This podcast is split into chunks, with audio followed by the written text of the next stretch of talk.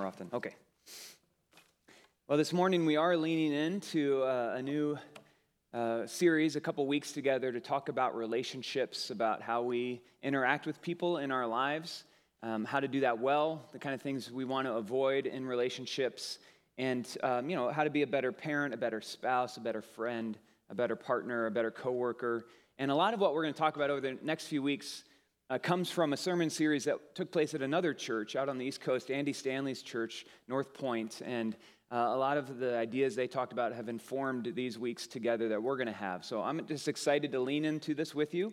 We're going to spend some time talking about romantic love, which uh, sometimes makes us a little nervous, but it is a part of many of our lives. We're connected with others in marriage or in dating or in other ways. Uh, I'm not sure what it's called today when you hang out with someone that you kind of think is cool. I don't know what they call that. I call it dating, but that's a little outdated. But I want, to know, I want you to know one of the things I'm a little worried about is that as we're going through this time together, we might be talking about things and you're going to think, well, that's not, that doesn't affect me. That's not kind of my story right now, especially when we're talking about romantic love. Some of you might be like, you know what, Nate, I'm pretty settled and happy where I am in life. I'm on my own and I think things are good and that's a gift from God. Um, some of you others might be coming out of something like, you know, that was my past, or you might be thinking that's maybe in the future, but I don't know. And it might feel easy for you to sort of disconnect and say, okay, that's about somebody else. And I just want to encourage you to do a couple things. When you have that feeling come up, like uh, this isn't helping me right now, two things I want you to think about doing. One, uh, just look around a little bit as you're starting to feel that, as that hits you. Just look around a little bit. And, and I bet you'll find someone else in the room here that might be receiving something good as we're talking about these things. Like someone that you think, oh, they might, that might be really helpful. For, it's not helping me right now, but that might be really helpful for them. I just want you to pause, see them, just ask that God would move in their life, that He would use this to encourage them and strengthen them in some way. It might not be for you, and that's okay, right? It doesn't always have to be for us, it can be for someone else in this place. That's the first thing. Second, I'd love you to just listen creatively as we're talking through this. Engage your mind, think creatively. This may not affectly direct, uh, directly affect you or hit you, but you could say, well, but there's principles there, there's ideas there, there's concepts about relationships that I can apply, that I can take in. It's an illustration, perhaps, that I can use in my life. And just engage your mind creatively. Um, and, and I just want you to lean in. There might be times when you feel like I'm just going to lean out. I just want you to, to lean in. When I, when I think of friendships, my mind goes back to the Old Testament. King Solomon was a third king in Israel, and, and he wrote a lot in the middle of the Old Testament. Wrote a lot of different books. One of the books he wrote was Ecclesiastes, which is a really unique word, Ecclesiastes. And it's actually a, it's a Latin translation of a Greek translation of a Hebrew word. So when you jump through all those hoops, it's going to get a little convoluted. Uh, but what Ecclesiastes basically means is it's like the idea of someone who gathers people together to, to teach them or to say something to them. So it's a collection of words from the teacher for us, a wise person to speak to us. And Solomon wrote it towards the end of his life. And one of his points is he wanted to say, here's what I've learned about life. Here's what I believe about life, the, you know, what it's all about. And so at the end of his life, his conclusion is that all of life is havel, which is a Hebrew word that means, you ready for this? Means pointless, means meaningless. All of life is empty. Ecclesiastes, it's a great book. It's a fun read. So if you ever want to kind of lean into that, but there is a, a, part of it that really speaks to us, and it's in uh, Ecclesiastes 4. And we often hear it at, at, weddings, so we've started to think maybe it's just about marriage or just about husbands and wives. But that's, it's really not just about that, it's about friendship. So I want to read to you from Ecclesiastes 4, verses 9 through 12. Hear these words of wisdom from a king from many years ago. He said, Two people are better than one because they have a good return for their work. If one falls, the other can help his friend up. But how tragic it is for one who is alone when he falls. There is no one to help him get up. Again, if two people lie down together, they can keep warm, but how can one person keep warm? Though one person may be overpowered by another, two people can resist one opponent. A triple braided rope is not easily broken. Well, what's the point? The point is that we need relationships with other people. We need to be in community with others. We need friends. We need families. We need connection with other people. We all have different levels of need in that. Some of us would say, you know, I just need one or two good friends that I know I can trust. Others of us would say, I need 20 good friends. You know, I need people to be with on the weekends. And Solomon says, when you have a friend like this, You can share the work. You can get more accomplished as you're working together. He says a friend can help you up. And I think he's talking about all the ways that we fall when we fall emotionally or mentally or even physically, that a friend can help us get back on our feet, uh, feet again. A friend brings warmth, he says. In Solomon's day, they didn't have electric blankets. So at night, when you needed warmth, you, you needed body heat. You know, you needed someone next to you. But, but we all know that experience of when our relational worlds are kind of chilling out, they're kind of cold. We feel disconnected from people, we feel isolated. And he reminds us we need the warmth of others around us, sharing life together.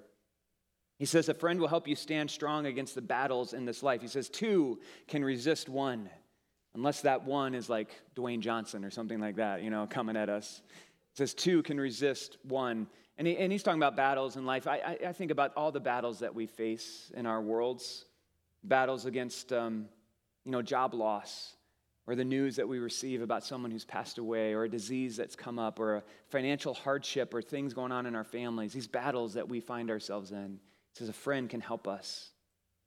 I think we know the importance of having good friends, of finding a, a great life partner, a spouse alongside us, a, a good, we know what it means to be, we want to be a good parent, a good kid, we want to be a good boyfriend, a good girlfriend.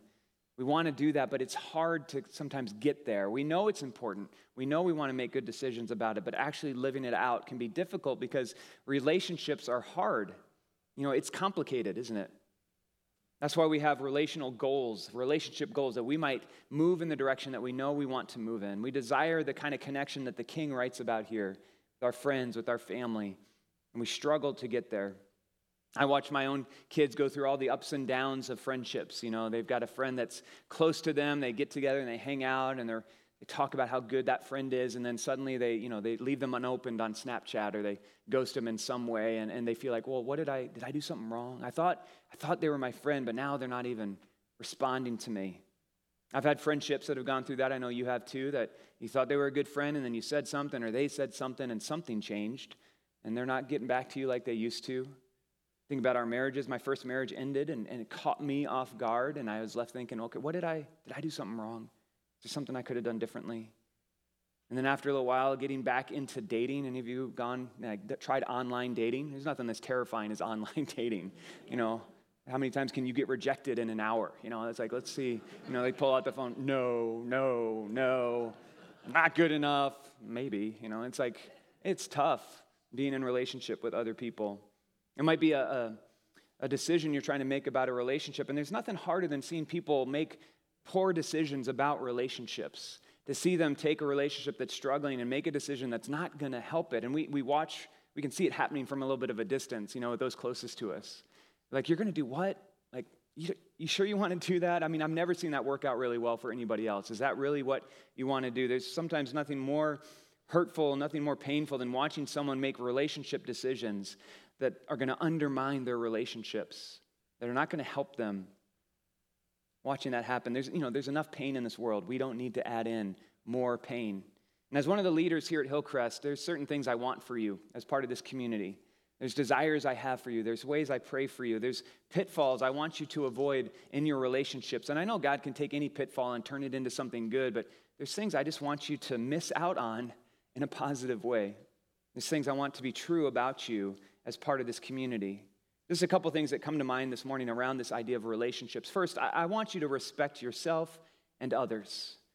I want you to grow in your ability to respect yourself and respect others. Whenever we get into relationship with someone else, uh, whenever we open our life to them and invite them to come into friendship, it's like it's a vulnerable place. We're taking a risk.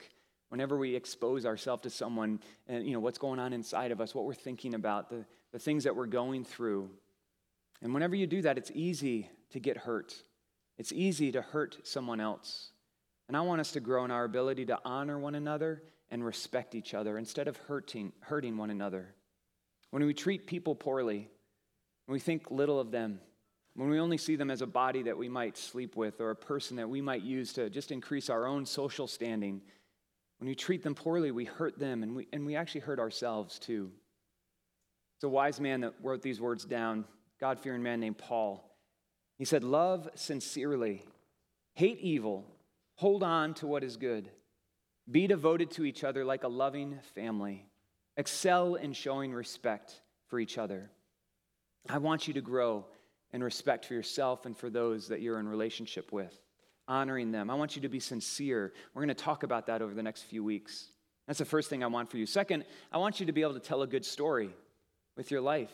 The decisions you're making today, what you're doing morally, relationally, and in other ways, that, that's part of your story. It's going to be a chapter in the book of your life. And someday, believe it or not, someone might want to hear your story. They want to hear what's happened to you. They, they want to share their story with you. And I don't want you looking back over your story and saying, well, I'm going to skip that chapter. You know, I'm not going to tell them about that part. I don't want you to be, um, you know, ashamed of different parts of your story, to have regrets. And I, I don't want you to be part of someone else's regret story. You know, when they bring you up, you know, which they do. I used to be with that person and they tell that story. I want it to be a good story. You know, it didn't work out, but they were great. I mean, they were kind, they were good, they were, you know, they honored me, and, you know, I want it to be a good story that you can tell. Honest and sincere and loving, like what Paul was writing about. And what's good that if your story's not good right now, you know, what's amazing is that God is great at surprise endings. God is, as He's helping us write our lives, He, he loves putting those little twists in there that we don't see coming. And He takes something that we feel bad about and He actually brings something new to it. He brings life to it. He allows us to go back to the person we've hurt and, and ask for forgiveness and bring restoration. He's able to take our stories and and make them something good, even if we don't see that happening yet. So I want you to grow in your respect for yourself and others. I want you to tell a good story. Last one, I want you to be consistent. I want you to be consistent. We should be treating people that are close to us the same way we're treating people that are just coming into the story, people that are just in the, the sphere outside of us. Whenever we put people in different categories, like, like this person I would help, but this person I wouldn't help, or this person I would protect, but I wouldn't protect that person. Whenever we put those categories, we're not being consistent with our relationships. We're, we're being inconsistent. There's another word we use sometimes. We're being hypocritical. We're being hypocrites when we do that. We're called to honor every person that we interact with, to treat them as we'd want someone in our own family treated. Think about how you've treated people in your relationships. If you have a brother or sister or a niece or maybe a single mom or someone you care about, if, if they got treated the way you've treated other people by someone else in their life, would, would you get angry? I mean, would you want to defend them? Would you want to go do something about it?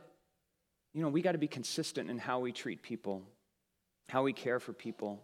They are dearly loved by God, made in his image. We need to grow in that ability. So, this is what I want for you that you would respect yourself and others, that you would tell a good story, that you would be consistent. I want you to grow in your ability to respect yourself. Now, my kids used to have this little thing they would say about respecting their physical bodies when they were younger. And they would say it when they were like eight and nine and giggle about it. And then I would say it back to them when they were like 16 and it would be embarrassing. Um, because it was this little, like, fun little saying. So I'm going to teach it to you and see if you want to say it with me. But they would start by putting out your finger and you would go, Stop, don't touch me there. This is my no no square. you guys want to you want to try that with me? Just put your hand out. Stop. Don't touch me there. This is my no no square. And then they would giggle when they were eight. And then when I said it back to them when they were 16, they'd be like, Dad, come on, please. It's embarrassing. And they'd walk away, you know. But it's, it's about respecting ourselves and knowing we have value. They expected to be respected. And I, I just want to remind us of that this morning. Do you respect yourself and others? as you, you know, tell a good story, as you, you're not going to hurt people, you're not going to hurt yourself. You be more consistent in your life. That's what I want for you. And to start living this way, I just want to name a couple relational myths this morning we want to start living into this, there's a couple myths that we need to identify this morning and just name. And funny thing about myths is they're in our culture around us, they inform our thinking, and a lot of times we make decisions based on these myths, but because we don't stop and think about them. If you were to stop and just evaluate these myths, you would say, well, that's just ridiculous. That's not true. But we don't stop. We just kind of keep on with life, and it just is part of our decision making process. So I want to just name two of these this morning and see if we can get them out in the open. And the first relational myth I want to talk about is this right person myth. The right person myth. This myth says that if I find the right person, everything will be all right. The right person myth. If I, if I can find the right person, everything will be all right. All the things in my life that need to change all the things that I'm not happy about, the bad habits, the strange thoughts that I have, all the internal battles, all that will fade away when I find the perfect man or I find the perfect woman. When they descend from the clouds, you know, my unicorn, and I find them, they will make everything right for me. And a lot of us, we're in relationship already. We, we found that right person, but then we get in this place, this myth keeps going on, and it says, well, at some point it gets difficult, and we start to think, well, maybe I found the wrong right person, you know? And there's another right person out there for me. I thought I had the right person, but this is not easy. This is not what I thought I signed up for. And I hear these other stories, I see these other people, maybe they're the right person. And I'm with the wrong right person. I got to go find the next right person that's going to make everything work for me, that's going to make it right. We create this fantasy that someone else can change things for us. If only I'd stayed with that person, or if only I could find that person I'm waiting for. And it's a myth, it's just a myth. When we say it like that, it's like, of course that's a myth. That's not how things work. It might make a good movie, it might work on Netflix. You know, we love watching those stories of people falling in love. Hour and a half, we watch the show. We see it at the beginning. Oh, they're gonna, they're gonna fall in love. Watch this happen. And then at the end, they fall in love, and we and then the movie ends. And there's so much more to life than just that. I mean, we don't get to see the actual playing out of their life together. At least not in romance movies. Maybe those are more like the thriller movies or the horror movies or something. You know, you see actual life getting played out, the, the push and pull between relationships. Uh, because we, we're adults, we, we know it doesn't take much to fall in love. I mean, if you've got a pulse, you've got blood going through your body, you can fall in love. It's pretty easy to fall in love. The challenge is staying in love. The challenge is making it last, staying connected. And that gets us to the second myth. This is the promise myth. This myth says that we sometimes we believe that if I'm going to have a healthy, growing relationship with someone, all I have to do is make a commitment to them. All I have to do is promise, and it's going to be good. The promise myth says a promise replaces the need for preparation. Promise replaces the need for preparation. We, we prepare for all sorts of things in our lives. If we're uh, playing an instrument, we're part of a band, we're going to prepare, we're going to practice that instrument, we're going to get good at it. So when the concert's on, we're, we're doing our best. We're doing our best at it. We're, if you're an athlete or like playing sports, you're going to practice your sport. You're going to work on muscle memory so that when you're out on the field, it just comes like second nature. You're going to be prepared. If you're working on a business presentation, you're going to go over that presentation until it's like second nature to you. So when you get up, you're all prepared and ready to go. We do this in so many different areas of our lives, but we so often don't do it in our relationships. We don't prepare to be a good friend, to be a good spouse, be a good parent. We just think that should come naturally, but it doesn't come naturally. We need to prepare and practice. We overestimate the importance of making a commitment, and we underestimate the importance of preparing.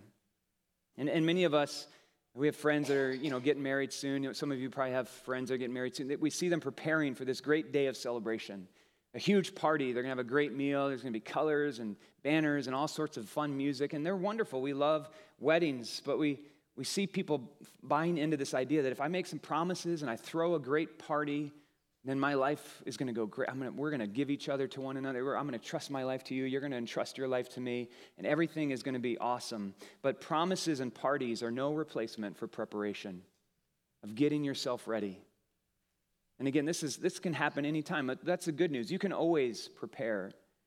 If you're looking forward to a wedding someday, if you're working on a, a friendship that you want to see getting better, you can prepare for that. You can get yourself ready for that. And if you're in a, a, a marriage, if you're in relationship with someone else, you can start today at preparing for it, getting better at it, allowing God to work in you and change you. That's the good news. And right here is where Jesus shows up and begins to speak to us and says, Here's one of the ways I want to encourage you to prepare. Here's one of the ways I want to call you to lean into your relationship. So, we're going to go to uh, a story that Jesus told in, in the Gospel of John. If you've got a Bible with you, I want to invite you to, to open up to John 15, this story where Jesus is talking. I just believe that if you could pursue life with Jesus, He's going to help you grow in these areas. Following Jesus will help you become the kind of person that the person you're looking for is looking for. All right? Following Jesus is going to help you become the person that you want to be, that others are looking for. And Nate Severson talked about this passage just a couple weeks ago, John 15, verse 1. Nate preached on April 10th. He talked about being connected to Jesus, having these defining moments with God. He did an awesome job. I want to encourage you just to go back, find it on the website, April 10th, if you missed it, and just listen to that teaching because it was so good. But we're going to go back to that same passage, John 15, verse 1 and see what Jesus has to say to us. He's sitting with his disciples around the table. He's near the end of his, his work on earth. It's sort of like one of those conversations like, if you haven't heard me say anything else, I want you to hear this. If you forget everything else, remember this. And he's talking to them about that. John 15, verse 1, Jesus says, I am the true vine, and my Father is the gardener. He cuts off every branch in me that bears no fruit, while every branch that does bear fruit, he prunes so that it will be even more fruitful. You, have already, you are already clean because of the word I have spoken to you. Remain in me as I also remain in you. No branch can bear fruit by itself, it must remain in the vine. Neither can you bear much fruit unless you remain in me. Whenever Jesus spoke like this, like a parable, there's always, often there's a God part of the story, there's a Jesus part of the story, and then there's a you and me part of the story. So in this one, Jesus is the vine, God is the gardener, and you and I, we are the branches. And our job is to produce good fruit, to bring good things out of our lives. And, and God, as the gardener, is going around and he's looking for branches that aren't doing anything and he's cutting them off. And he's looking for branches that are doing something and he's pruning them back so they can do even more. He's taking care of the garden. And Jesus is there saying, Now just stay connected to me. If you want to produce good things in your life, stay connected to me. He's saying, if, if stuff, is, stuff is coming out of your life, you, I mean, you're producing fruit, whether you know it or not. There are things that are, that are coming out of you good things, bad things. Your life is bearing fruit. The fruit shows up every day. Every day in your life, things are coming out. Good things, bad things, stories you want to tell, stories you'd rather forget. The, the fruit of our lives, it's, it's our reputation. It's, it's what we're known for. It's when people think about you, what do they think about? When they see you, what do they think about? What, how do they receive you? It's our reputation. Some of it's good, some of it's bad, some of it's healthy, some of it's not so healthy. You're producing something in your life. And Jesus says, produce good fruit, bring good things into this world. And he says to do that, verse 4, he says, Live in me and I will live in you. Stay connected to me, stay in me, stay with me, follow me. It's the only way to produce fruit that has lasting value, fruit that is eternal value. And he's talking to his friends as they're sitting around the table here, and they're all sipping a little bit of the wine from the vineyards around Jerusalem. They all know exactly what he's talking about. They get the vine and the branches and the fruit, and good fruit makes good wine, and bad fruit doesn't make good wine. They, they get what he's saying. He says if, if a branch is not doing what it needs to do, it's going to get cut off and it's not going to survive unless it's grafted back in, back into the vine, brought back into the place of life. Look at verse 5. He says it again just in case we're missing it. Jesus says, I am the vine, you are the branches. If you remain in me and I in you, you will bear much fruit. Apart from me, you can do nothing. Nothing. Without me, you can't produce the good that this world needs. You can't bring out of yourself the, the character, the, the kinds of relationships, the kind of light that God has called us to live in. You have to stay connected to the author of life, connected to the light of the world. You have to pursue life with Jesus, the one who died and rose again. Look at verse 6, 6 through 9. If you do not remain in me, you are like a branch that is thrown away and withers. Such branches are picked up, thrown into the fire, and burned. If you remain in me, and my words remain in you, ask whatever you wish, and it will be done for you. This is to my Father's glory, that you bear much fruit, showing yourselves to be my disciples. As the Father has loved me, so I have loved you. Now remain in my love. Jesus says there's three things we're supposed to remain in. We're supposed to stay connected to. He says, live. He says, live in me. Live in Jesus. He says, live in my words and live in my love. Stay connected to Jesus, stay connected to his words, and stay connected to his love. If we pursue Jesus in those ways, he's going to allow us to live in a different way that brings good fruit into our world. We'll stay connected to the vine and bring good things out. Then, verse 10 through 12 here as he wraps it up. If you keep my commands, you will, you will remain in my love, just as I have kept my Father's commands and remain in his love. I have told you this so that my joy may be in you and your joy may be complete. My command is this love each other as I have loved you. And it comes back to this idea of commands. And I can imagine Jesus' friends sitting around the table, these Jewish men, and they're like, Of course. We're talking about, you know, I thought it was going to be about relationship and closeness and intimacy with you, but we get back to the list of rules, right? The do's and don'ts, the commands that we're supposed to follow.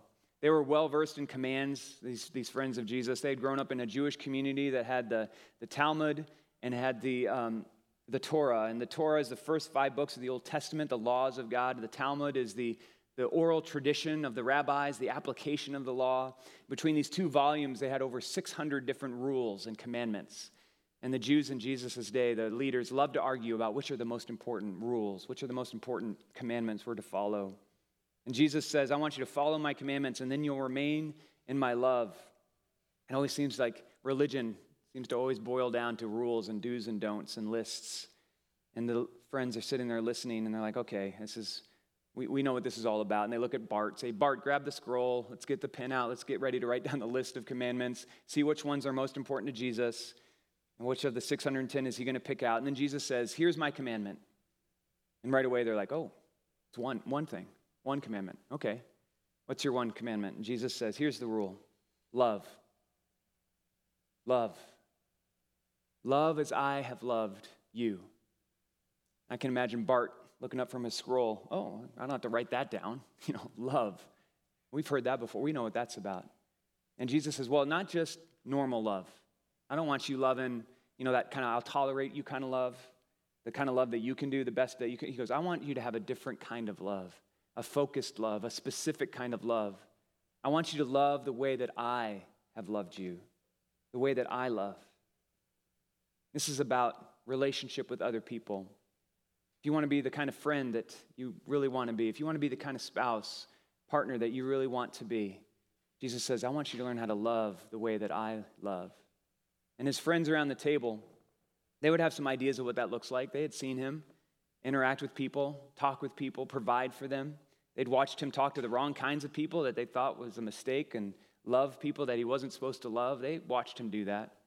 But they really had no idea what he was talking about until the next day when he gave his life on the cross. And he said, This is what love looks like it sacrifices everything for the other person. We celebrated last week Easter, talked about the gift of life that Jesus has given us. And he says, This is what love looks like. If you want to love like me, it means you lay your life down for those around you. That right person myth, that promise myth, they're exposed as shallow and empty when you put them next to the display that Jesus gave us of what love looks like.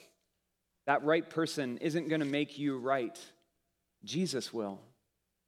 That empty promise, those empty promises that hold, they hold nothing compared to the humble act of Jesus giving his life for us. And all this allows the power of God to transform our lives, to bring new things out of our hearts and minds, that we might become the people that God has called us to become.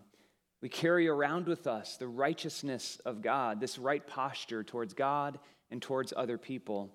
And all this happens because we are deeply loved by our Creator, and He helps us learn how to love others in that same way. And this is a process of change over time. We learn, we prepare, we grow in our ability to love. When you read the stories of God in the Bible, when you reflect on how he loved others and say, I want to love like that, when you spend time with him, talking to him about what you're going through and talking about your relationships, when you step back from life and, and turn all the noise off and take the, the AirPods out and, and just listen for what God might want to say, if you sit in silence and you hear his small voice, such a powerful impression on us, start to speak to our hearts. All these spiritual habits and practices that help us prepare to love others well. So we learn to do that. We can move past our hollow promises and actually love people the way that God calls us to love them. We can prepare and allow God to speak through us, to do things through us that we can't do on our own. His love brings purpose and power to us that, that we might be the friend that we want to be, that we might be the spouse we want to be. Our friendships strengthen. We can honor and respect other people that we don't agree with. We, when we're dating, we can treat people well. And when we get married, we can build our marriage on a foundation of trust and intimacy because the sacrificial love of Jesus gives us the example. And his love is in us, given to us, that it might come out and make a difference in this world. St. Augustine thought deeply about God's love and would write about it. And one of the things he wrote, he wrote these words Love and do as thou wilt. We don't use that word wilt very often anymore. I think of like a plant that didn't get water, right? But what he's saying is that when you learn how to love as God loves us, as you learn how to love as Jesus loves us, if you will just love, then, then other things will come together. Then live. If, you, if you're committed to loving and learning how to love like Jesus, love that way, and then just do life. Live as you will. And, and Jesus will be lifted up. People will be drawn to you. You'll have good relationships. Love will look like what love is supposed to look like when we follow the example Jesus gave us. Jesus would call us to stop trying to fix other people and focus on what he's doing in our lives. He would say, Stop trying to find Mr. Right or Mrs. Right. Pursue me, follow me, experience life with me. Accept my teachings and learn from me, Jesus said, because I am gentle and humble in spirit, and you will find rest for your lives. You will find rest in your relationships, in your friendships, that neighbor, that coworker, with your spouse, with your, your kids, with your parents. You'll find rest. And you learn how to love as Jesus loves. This is what can transform us into the people that we want to be, into the people worth finding. This can prepare us to live out the promises that we make. So let's take some time and, and talk to God about this. We're going to spend several weeks talking about loving like Jesus, and I'm excited to see where God takes us. But let's take some time and pray about that, and then we're going to, we're going to sing. And um, we're going to do something a little differently this morning. As we're singing that final song, I'm going to invite you to come up for prayer during the song itself instead of waiting until after the song. So I'm going to talk about that in a moment. But let's, let's first just talk to God together. Will you pray with me? Father, we thank you for this time together this morning. Jesus, thank you for helping us understand what love looks like. Thank you for loving us, for accepting us as we are, all of our imperfections, all of our brokenness, all of our hurts. And before we could even express our, our thought that we'd want to know you or be connected to you, you loved us just as we are. We thank you that you can breathe into us a new kind of life a new kind of love. We may have messed up time and time and time again, and yet you say, Allow me to step in. I want to give you a new way. I can take that story that you might be ashamed of and I can bring it to life in a new way. I can take that relationship that is strained and I can speak new words. Lord, help us to hear from you in these days. We lift up our relationships to you.